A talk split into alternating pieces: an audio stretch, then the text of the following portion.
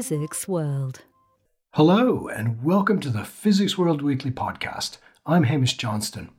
Later on in this episode, we chat about the rise and rise of science in China, Erwin Schrödinger's brief sojourn at the University of Oxford, and a quantum sensor that could boost the range of electric vehicles. But first, we meet a researcher who works at the intersection of material science and women's health, a career that began with an unexpected phone call from an obstetrician looking for help in measuring forces. Here is Michelle Oyen in conversation with Physics World's Margaret Harris.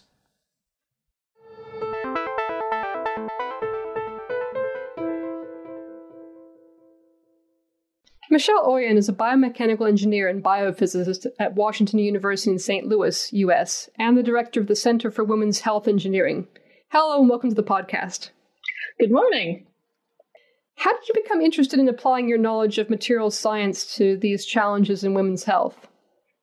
It's a very funny story, actually, um, and this is one hundred percent true. I was a PhD student working in orthopedic biomechanics, very traditional field in bioengineering, and I was in the lab one day and took a phone call. Just the phone rang, and I was the one who answered it, and it was an obstetrician, and he wanted to know if there was anyone in the lab who could measure forces. And I said, well, yes, I can measure forces. What do you need? Um, and he was interested in preterm birth and in the rupture of the fetal membranes, the waters breaking. And he wanted to know whether a medical procedure that he was doing where he was in, uh, using an antiseptic, whether that was perhaps changing the properties of those membranes and making them more prone to rupturing prematurely. And so we actually collaborated on a study to examine that question, but then started collaborating uh, more generally. And by the time I finished my PhD, I was actually funded and working in the O B G Y N department and doing my PhD on bone and biomaterials on the side. Nice, nice. So apart from that area that just for, sort of first drew you in, what are some some key topics where material science and women's health overlap? I think there's there's a lot. So first of all, I think it's useful to talk about what we're talking about in women's health, because this is a very large area and a very diverse area.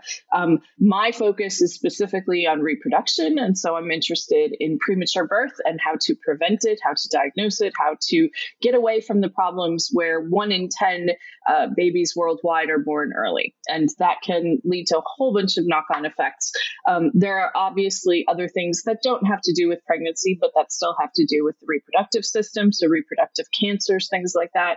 Um, and then there's also just the more general case of um, things that are different in women compared to men. So you have diseases like osteoporosis that have a, a hormonal component, um, where you have a um, a significant difference in the um, the prevalence of a of a condition in one sex versus the other. Um, osteoporosis is one good example. Um, there are many others. There are very big differences in terms of heart disease. There are a lot of differences in terms of the immune system. So that all encompasses women's health. Um, like I said, I'm specifically focusing on pregnancy. Um, and I would say um, me and my colleagues here at WashU are mostly focused on the reproductive system, but looking at gynecologic cancers as well as things with uh, pregnancy and preterm birth. Um, and the way that materials really comes into this is is multifold. One of the areas where people are most familiar with material science in women's health is contraception, because condoms are made of materials and diaphragms and I U Ds and, you know, Norplant, the, the implants that release hormones, all of these things are made of materials. And so if there's one place where there's a mature field of looking at materials in women's health, it's actually in contraception, and people don't think of it like that. So what are some of the, the key materials challenges in your own research? So we, because we're working on pregnancy, we're very interested in a couple of things. One is preterm rupture of the fetal membranes. So the membranes rupture prior to term in about three percent of all pregnancies. Um, and one of the places where that's become far more common now is after fetal surgery. So if you go in and do something to correct a um, malformation in the fetus prior to delivery, or if you go in to fix something about the placenta, these are these sorts of procedures are becoming increasingly common. But now you've cut through the bag of waters that has this amniotic fluid that grows in both the pressure of the fluid and the volume of the fluid throughout pregnancy. And so having cut through that, you might have a, a much greater risk of that bag of waters essentially rupturing prior to term. And so we've been looking at making a patch using a tissue engineering approach to sort of mechanically bolster the region where you've cut through in order to do the fetal surgery. We're also very interested in early development of the placenta. And so we've been looking at making hydrogel materials that act as an internal uh, lining of the uterus or decidua um, mimetic. So trying to make a hydrogel-like matrix that can act as a extracellular matrix for the cells of the early placenta, trying to understand how that development happens, because things that go wrong in the first trimester of pregnancy in the early development of the placenta show up in the third trimester in very prevalent and horrible conditions such as preeclampsia and fetal growth restriction, both of which can lead to significant fetal morbidity and mortality, but preeclampsia can also lead to maternal morbidity and mortality. So basically, the placenta is trying to kill you when you're pregnant, and the placenta belongs to the baby. And that's an important point that not everybody realizes. The placenta is fetal tissue. It comes from the baby. It comes from the fetus. It doesn't come from the mother's tissue. It's completely the fetus's tissue, but it has all these endocrine signaling functions that can affect mother's blood pressure, which is what happens in preeclampsia, where the woman's blood pressure can become dangerously high. So one way that material science has been in the news lately with due to women's health is the sort of well-publicized failure of um, vaginal mesh implants. You know, tell us a little bit what, what's gone wrong there and, and what the field is trying to do to, to fix it. Mm-hmm. So the, the history is that um, materials that were successfully used for hernia surgeries were repurposed for use in the vagina. And they did not match the properties needed for the application very well. And so there were a number of very high profile failures. And once people started to realize that there had been this sort of off label use of, of these materials and these uh, medical devices, um, you know, the The, the surgeries ceased to happen. Um, the regulation worked. Um, the, the attention was shown on this from a lot of um, the regulatory and, uh, bodies in different countries, and they started to draw attention to this and, and how many women had had these implants uh, of these very poorly matched uh, uh, materials that, I mean, really were just too stiff for the application. Um, the surgery was a little bit experimental, and, and I'm going to admit that this is not my area of expertise. I have friends who work in this area who know a great deal more about the details than I do, but there, there are different surgical approaches that you can take. Some of them have been successful. Some of them have been the disastrous ones. Um, and so it's not just about the materials. Of anything in biomedicine is always a combination of the materials, the devices, the surgeons, the procedures, all of this. And so, you know, there was one particular category of these surgeries that has spectacularly failed. The devices have been recalled. called for this use, and now new approaches are being considered, mostly using materials that have very different mechanical properties, that are um, in different geometries than the ones that had been developed for hernias, which obviously are a very different application than in the vagina. Um, and so I think there is a very hopeful future for this field, but it's going to then, on top of all of the other challenges to do with regulation and medical devices and getting new products to market, it's going to have to overcome the stigma of all of these failures that happened with these um, these devices that really caused a great deal more pain than they corrected. Yeah, because when you read some of the reports about this, certainly I found myself sort of, you know, wincing, crossing my legs, all the rest. It's a really very difficult situation. Absolutely. And, you know, the problem is, is that the original problem is a horrible one. So what happens is that you can actually get prolapse of the pelvic organs, including the uterus, down into the vagina to the point that it actually starts to exit the body and you can see it and feel it. And so this is an appalling thing that used to be not discussed. And so this is another piece of shining the light on women's health issues, is just talking about things that we used to think of as icky. So getting people to just say, you know, actually, this probably happened to my grandmother and she didn't talk about that because of the shame and because this was, you know, women's problems and we kept that in the closet. And, you know, urinary incontinence is another symptom of this that we don't like to talk about, that, you know, bringing these things into the light and talking about them is a, a big part of this problem, in addition to the material science and the, the engineering and all of that. It's like there's this whole social aspect and societal consideration as well. Okay. So you've recently been named, as I said, as the inaugural director of the Washington University's new Center for Women's Health Engineering. Why is it important to have a center like this that focuses specifically on women's health? Mm-hmm. So there's a couple of reasons for that. One, this is a really understudied problem. And that's a really interesting thing. There's reasons for that. Historically, scientists were men, um, and that is probably a piece of it. Um, but there's also, you know, there was, because of the, the ethical challenges of pregnancy and things like that, there were no mandates for a very long time that required medical research to include female participants, female tissues, female cells. And in fact, the history of those things becoming mandates, Uh, that's relatively recent. And so the the whole study of biology in um, in in the last hundred years, when when we've really had this sort of professional um, science studying these sorts of things, that that has focused on men's cells and men's tissues. And there was not a equity in, in looking at this. And the excuse was, oh, well, females are too complicated, right? So we have hormonal signals that change over the course of this twenty-eight day cycle. And so, oh, that makes everything more complicated. We're just going to keep it simpler and use all men's cells. And so that was the gold standard for a very long time until quite recently. And so women's health went understudied. And so things like the fact that women present different symptoms when they have cardiovascular disease than men do, that was not something that was very well known.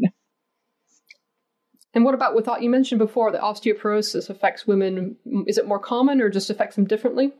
Uh, more commonly. So, so because of the interactions between, and this is not my area of expertise, but because of the interactions between hormones and bone, um, uh, bone uh, equilibrium, essentially, because bone is constantly remodeling in terms of its creating new bone and and removing old bone in order to remodel.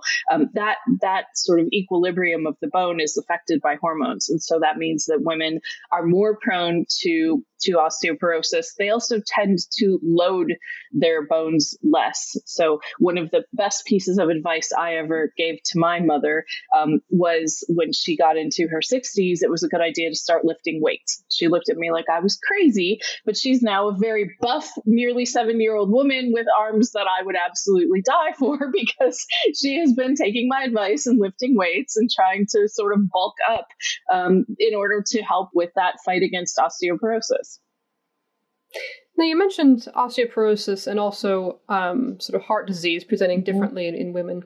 What are some other consequences of the failure to conduct historically conduct research on women's health? Um, what are some of the other gaps that have resulted in our knowledge? It's an interesting question, and there was there's been quite a lot of attention on this recently. There was a fantastic paper that came out last year in the journal Science about how, because we have mostly men inventors and because mostly female teams of inventors invent things to do with women's health, there have been fewer medical devices targeted at women's health over the years as a result of that. Um, and then if you look, there was a, another paper that came out about two years ago now looking at funding, and it came out that if you take away all other factors, diseases that are primarily or exclusively in women have been underfunded relative to their burden. So their their sort of life year burden in terms of how they affect society, those diseases and conditions have been vastly underfunded, and those to do with men have been vastly overfunded. And so you've got this combination of needing the money. So you need funding, you need research funding, you also need companies, right? You need uh, companies that are dividing or devising these devices and marketing them. And that's where the femtech sector comes in, which is this explosively growing area right now. Um, so you need the money, you need the companies, and then you need the people. And that's where our center is really focusing, because we can train the next generation. So if you have an entire group of young engineers who didn't realize that they could have a career in women's health engineering, well, you know, now we can train those people, and then they can be the next generation going out into doing the research, into working in these companies, and overall just, you know, bolstering this new and developing field. So when you look maybe sort of five years down the road, what would success look like for this, either this center or for your efforts to get um, materials science to focus more on, on problems to do with women's health? So if you look at every materials department in every engineering school in the world, you will find people working on bone.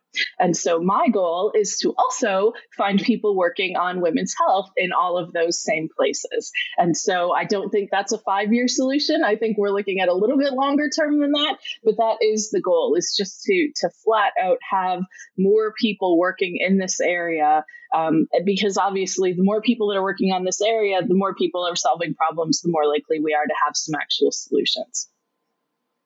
And finally, you know, if you could sort of wave a magic wand and change one thing about how researchers approach this topic, or whether it's the mindset or, you know, funding or, or what, you know, what would it be?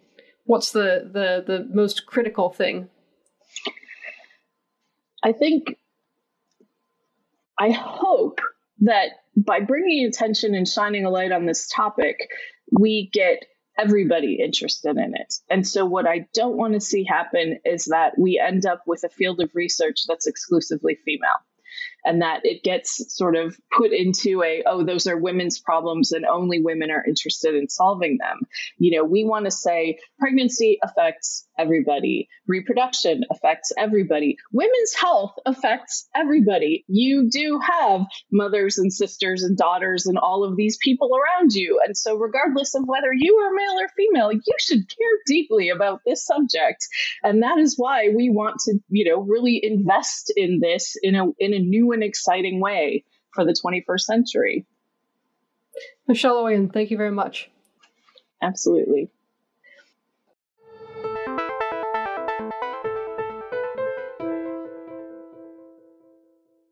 That was Michelle Oyen of Washington University in conversation with Physics World's Margaret Harris.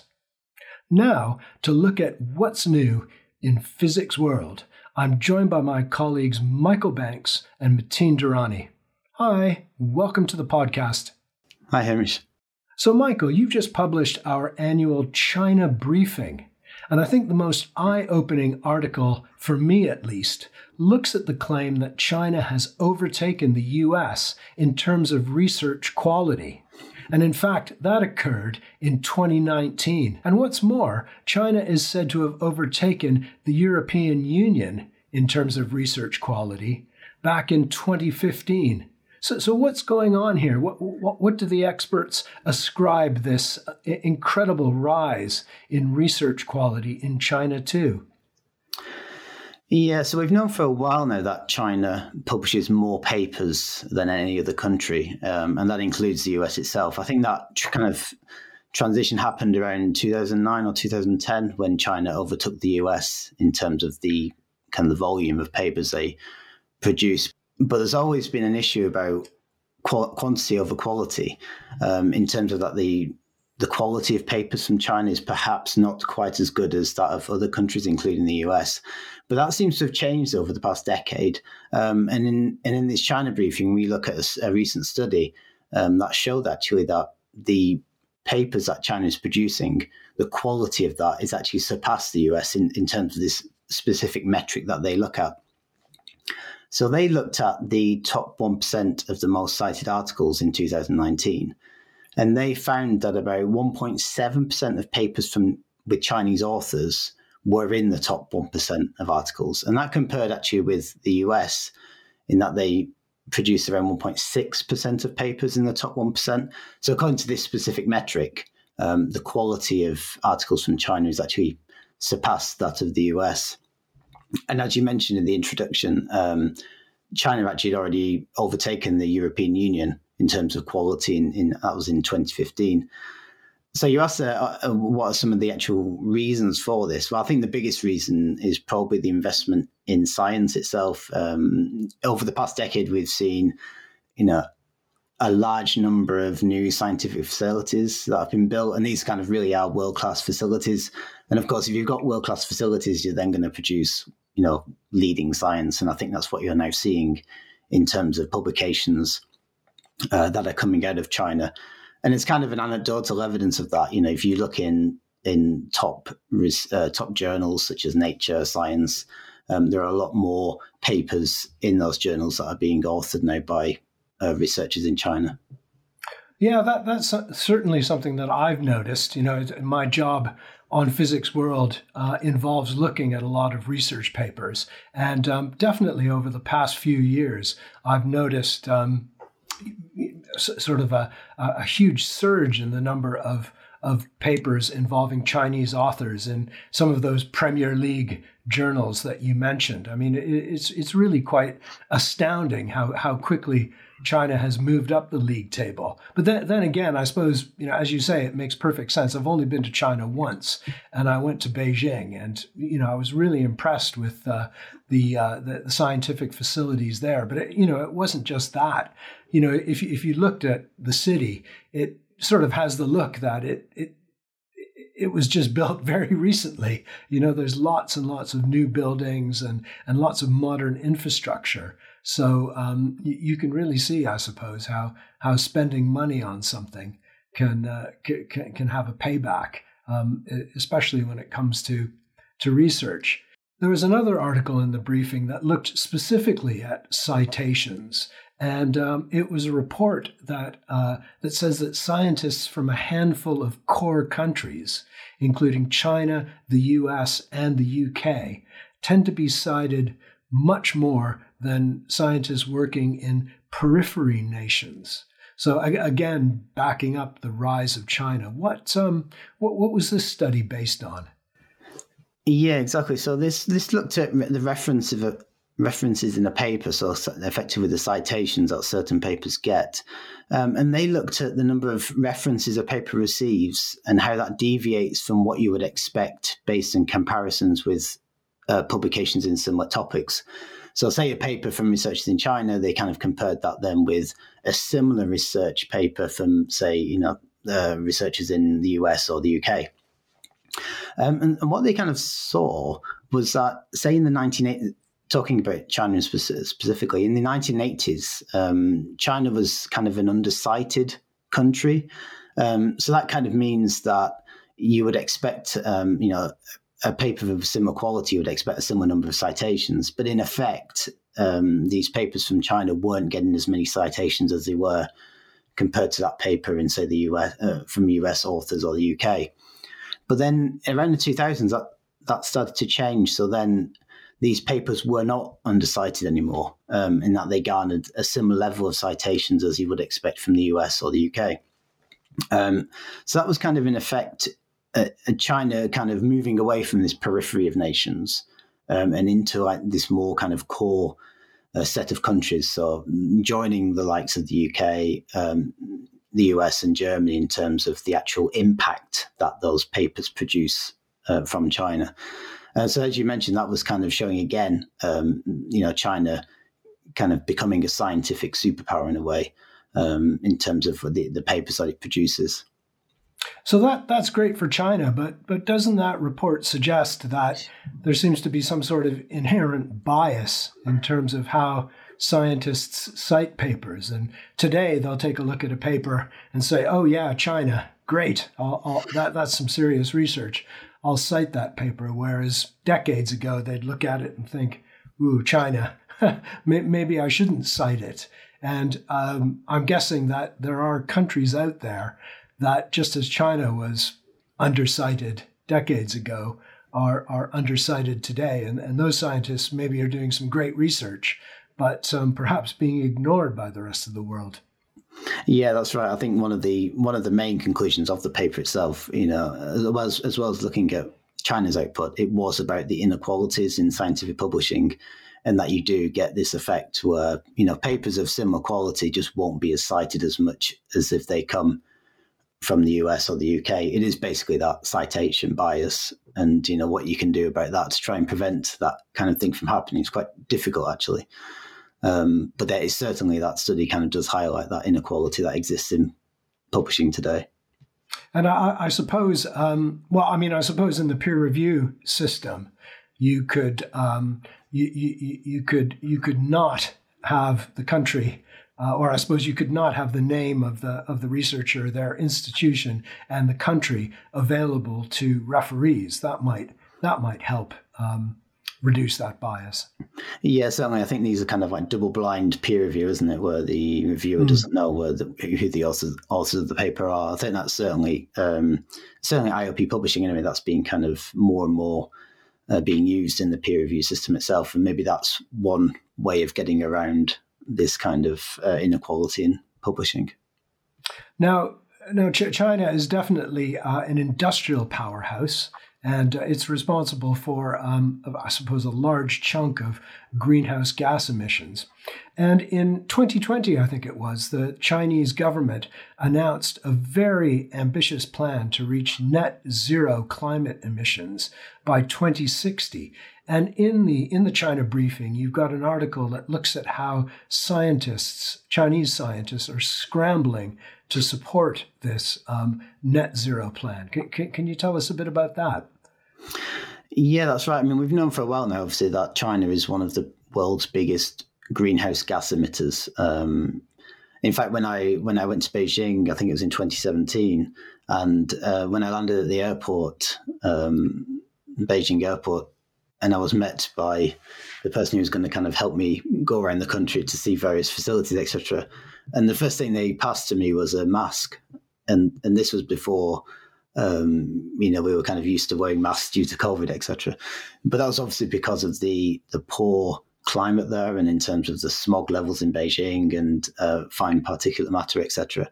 Thankfully, I didn't actually need to use the mask itself. The, the levels seemed to be not too bad when I was there.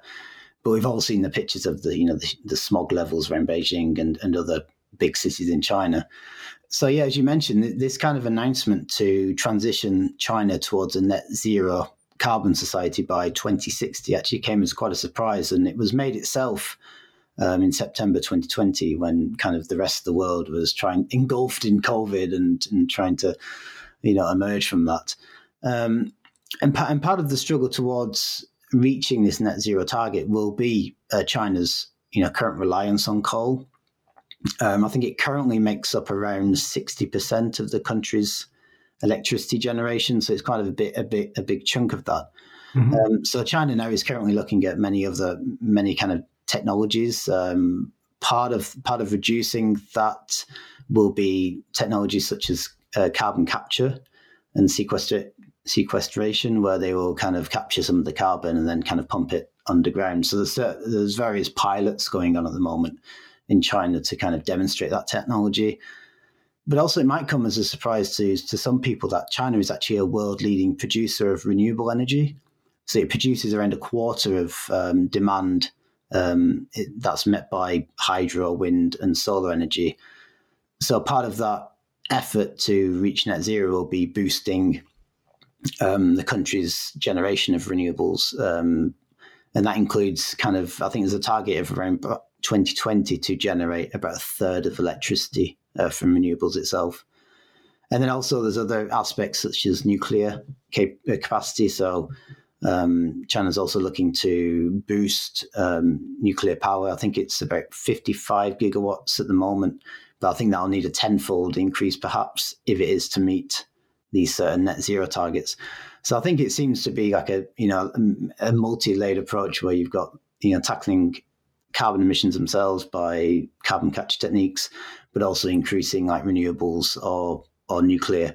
And the other aspect also is, as well as you you know tackling the energy supply side, it's also tackling um, the energy demand. So you know reducing um, you know demand out there. Uh, maybe the introduction of electric vehicles, you know, things like that um, could possibly help to hit, hit these targets. So it sounds like there's lots of lots of work to be done by Chinese physicists to uh, to help develop some of those technologies and solve some of those problems. Thanks, Michael. The China Briefing is available on the Physics World website. Just click on the magazine tab at the top of the homepage. So, Mateen, you've been reading a new book about Erwin Schrödinger's time at the University of Oxford. And that book's called Schrödinger in Oxford by David Clary.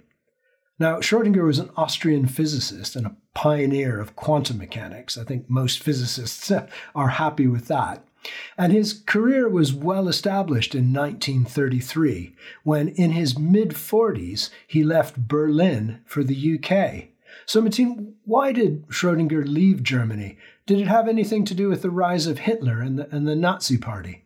Well, hi, Hamish. Yeah, Erwin Schrödinger is a really interesting and sort of complex character. Um, and he, he he's Austrian by birth, but he he lived in Berlin from about nineteen twenty-eight to nineteen thirty-three. And yeah, you're right, that coincided with the rise of Hitler, and he came to power in nineteen thirty-three, and the sort of maltreatment of the many important and successful Jewish physicists. And so one of the reasons he left was definitely to get to get away from that. And um, he then came to Oxford, where he had a, a, a five-year fellowship at Magdalen College.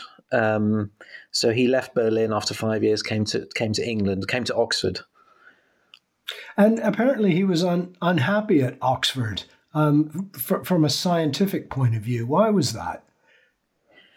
Well, it's funny, according to David Clary's book, it, the, the visit to Oxford started very auspiciously, and on the day he arrived, which was the ninth of November nineteen thirty-three, um, he had a big uh, fellowship dinner, and he was invited uh, to dinner, and then the master of Magdalen College uh, got a phone call from the Times newspaper, and the master went into the uh, master's office, and um, the Times informed the master that Schrödinger had won that year's Nobel Prize for Physics with Paul Dirac.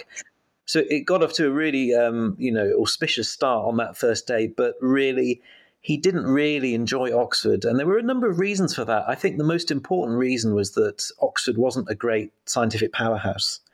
And so Schrödinger didn't really have very many top physicists that he could discuss his work with. Um, I don't think he was allowed to lecture particularly uh, extensively. I think his role wasn't very clear um, at Oxford, what he was meant to be doing. And in the book, there's quite a few funny things. I just don't think he warmed to some of the traditions of Oxford.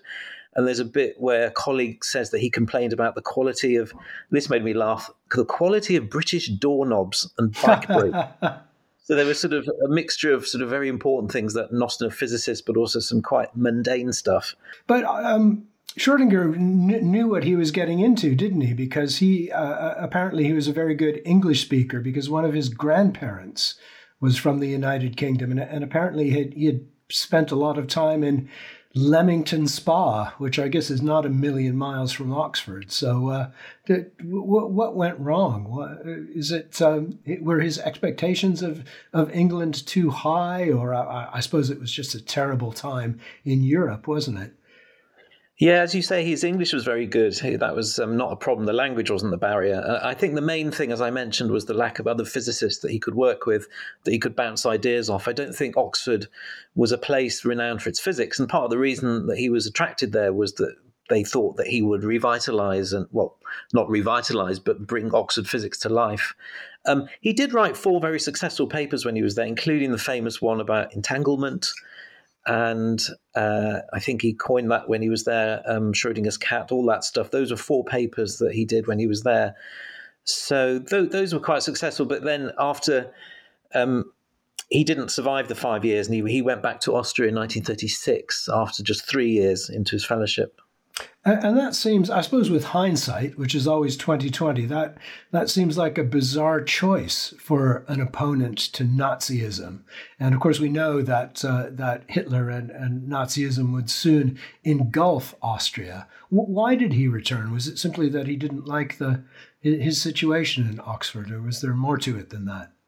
I think from David Clary's book, and he's drawn very extensively on letters and documents that were written at the time, I think throughout his time at Oxford, Schrödinger was very much looking for other jobs, and uh, he was in all sorts of different countries. I think he wanted to have financial security was very important to him, and eventually the University of Graz in Austria offered him, I think, twenty thousand shillings salary, and he also had another post at Vienna with ten thousand shillings. So I think the money, I hate to say it, attracted him back.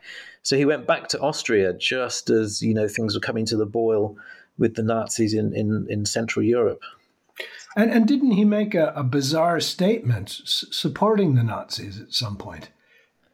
Yeah, I mean, while he was in Oxford, he'd done some lectures on B B C Radio about uh, his opponent, opposition to uh, political extremism and freedom. And so, yeah, he, he was then back in Austria and he realized it was perhaps not the wisest thing he'd done. But, yeah, he wrote a letter supporting Nazism that was published in one of the local papers. And I think the reason was that he wanted to sort of, uh, you know, not cause trouble. He wanted to go to Max Planck's eightieth birthday celebrations in, in, in Berlin. And, of course, he was a Nobel laureate. So the Nazis were sort of keeping an eye out for him. And they know they knew that he'd been in England. And they knew that he'd worked very closely with Jewish physicists and, and you know, was trying to defend them. So I think he was a high-profile person. So then he wrote this bizarre letter saying that he supported um, Hitler. I think he regretted it quite quickly. He, he said to Einstein that it was cowardly, but um, the fact is he wrote it. Um, and and so in nineteen thirty-eight, which was, of course, a, a very dark year in Austria, it was the year that Austria was annexed by Nazi Germany, um, Schrödinger left. Um, and I think he ended up back in in Oxford, didn't he, on sort of the last day of his fellowship? Yeah, he had he dined one last time in November nineteen thirty-eight, but he couldn't get a position at Oxford. And I think, well, he went to Belgium for a bit, and then eventually in nineteen forty, he arrived in Dublin at Trinity College. And it was there that he spent, I think, the next seventeen years of his life until the mid-fifties um, at the Institute for Advanced Studies. And so he had quite a successful time in Dublin.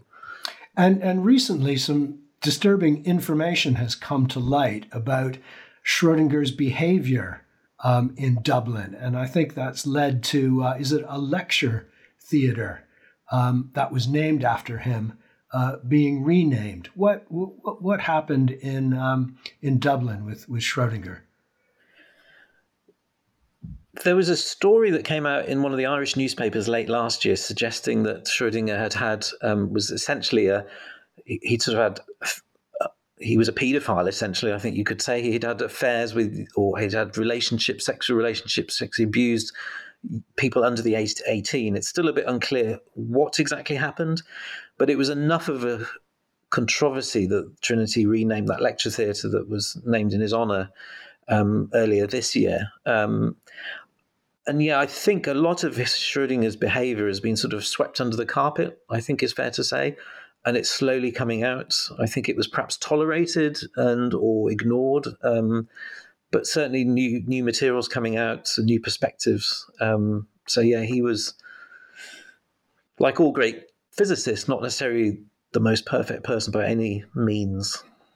And I think the, the these uh, uh, allegations at Dublin, they they came out after David Clary had finished his book. Is that right? So, uh, and, and I suppose the book's about Schrödinger in Oxford, so they're they're not covered in the book.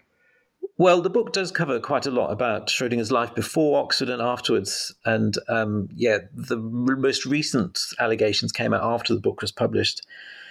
But I did feel one criticism I had of the book was that I think this whole business wasn't really addressed head on by the author. And I think he should have, in his position, he's a former president of Magdalen College. I think he should have been a bit clearer about where he stood on Schrödinger's behavior, which again, like many other people, he was sort of didn't, didn't focus on it, particularly in the book, um, which I think was a missed opportunity to sort of come out quite clearly and strongly that saying that this was not acceptable behaviour either then or now. Mm. And so you can read Mateen's review of David Clary's book. It's on the Physics World website. Just look out for the headline, Erwin Schrödinger, Why Did He Fail at Oxford?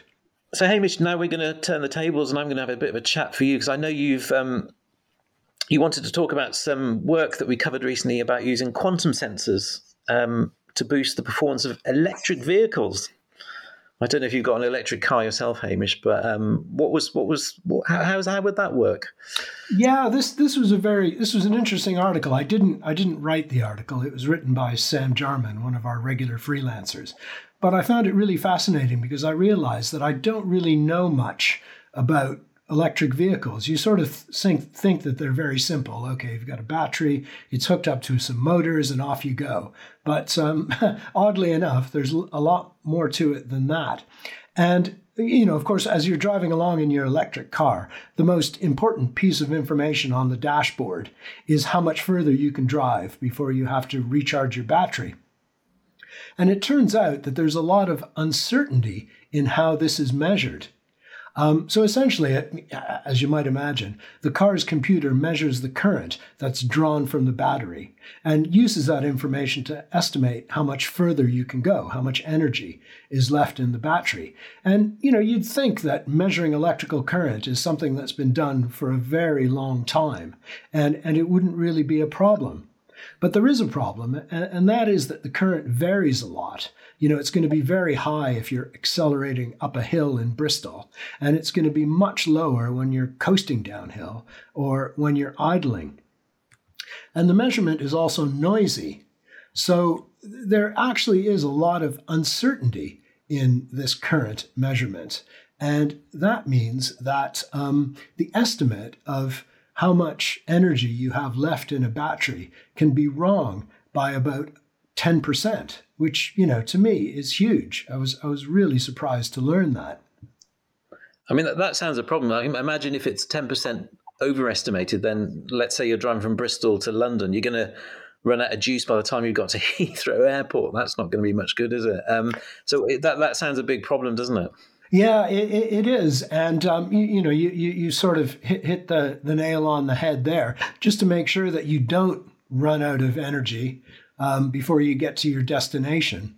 Batteries in a car have to be ten percent bigger just to make sure that you can you can get the range, the advertised range of the car, and that, you know, the dashboard um, uh, information that you're getting is correct. And batteries are very heavy. And so having to, to make your battery ten percent bigger, uh, that adds a lot of weight to the vehicle, which reduces uh, its energy efficiency. And it also adds cost. Batteries, of course, are very expensive. So researchers are very keen of coming up with, coming up with a way of estimating how much energy you've got left in the tank. So it's great, Hamish, to think that quantum physics is going to come to the rescue. So, I mean, what, what are these quantum sensors?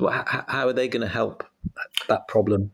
Well, um, according to uh, Mitsuko Hatano at the Tokyo Institute of Technology and her colleagues, also in Japan, um, a quantum sensor based on nitrogen vacancy centers in diamond could do the trick.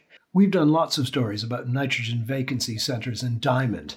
Um, the reason these things are so interesting is that the, the, the vacancy, the nitrogen vacancy essentially acts like a tiny magnet that is incredibly sensitive to external magnetic fields.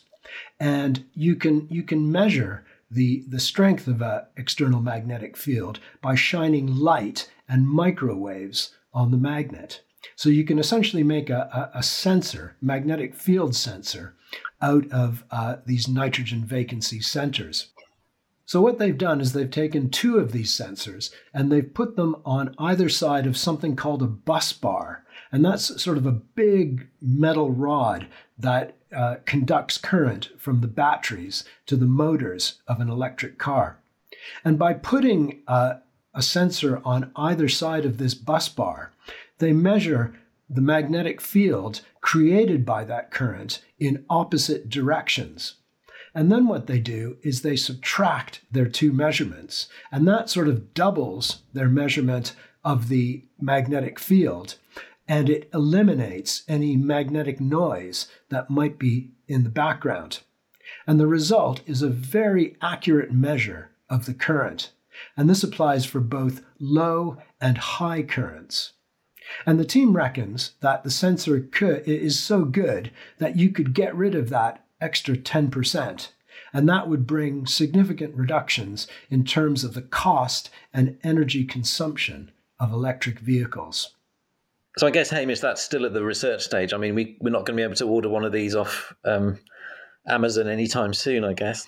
No, no, I don't. I don't think so. But um, but you know, the, the, the, this nitrogen vacancy technology, it's it's it's fairly well established.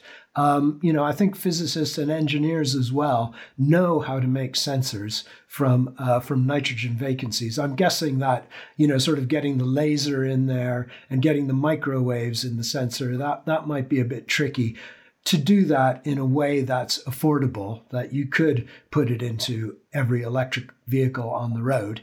But, um, you know, I think it's something that could be doable. And, and really, I mean, if you're saving ten percent, in terms of battery weight, that that's a, I, I mean, I, I could be wrong, but I think, you know, a battery is a, is a huge, the cost of the battery is a huge chunk of the cost of uh, an electric vehicle. So a ten percent reduction there, you know, that, that would have a huge impact. So yeah, we'll have to see what happens uh, with this research. And you can read more about it on the Physics World website. Just look for the headline, "Quantum Sensor Could Reduce Electric Vehicle Battery Weight by ten percent. And as I mentioned, that story's by Sam Jarman. Thanks, Michael and Mateen.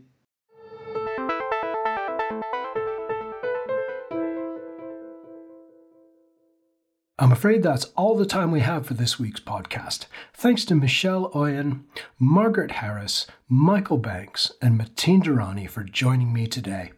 And a special thanks to our producer, Fred Iles. We'll be back again next week, but in the meantime, do check out the latest episode of the Physics World Stories podcast. Host Andrew Glester looks at the uncertainty surrounding the U K's status in the Horizon Europe research funding scheme, and how this uncertainty is affecting physicists working in the U K. You can find all episodes of the Stories podcast on the Physics World website and also at your favorite podcast provider.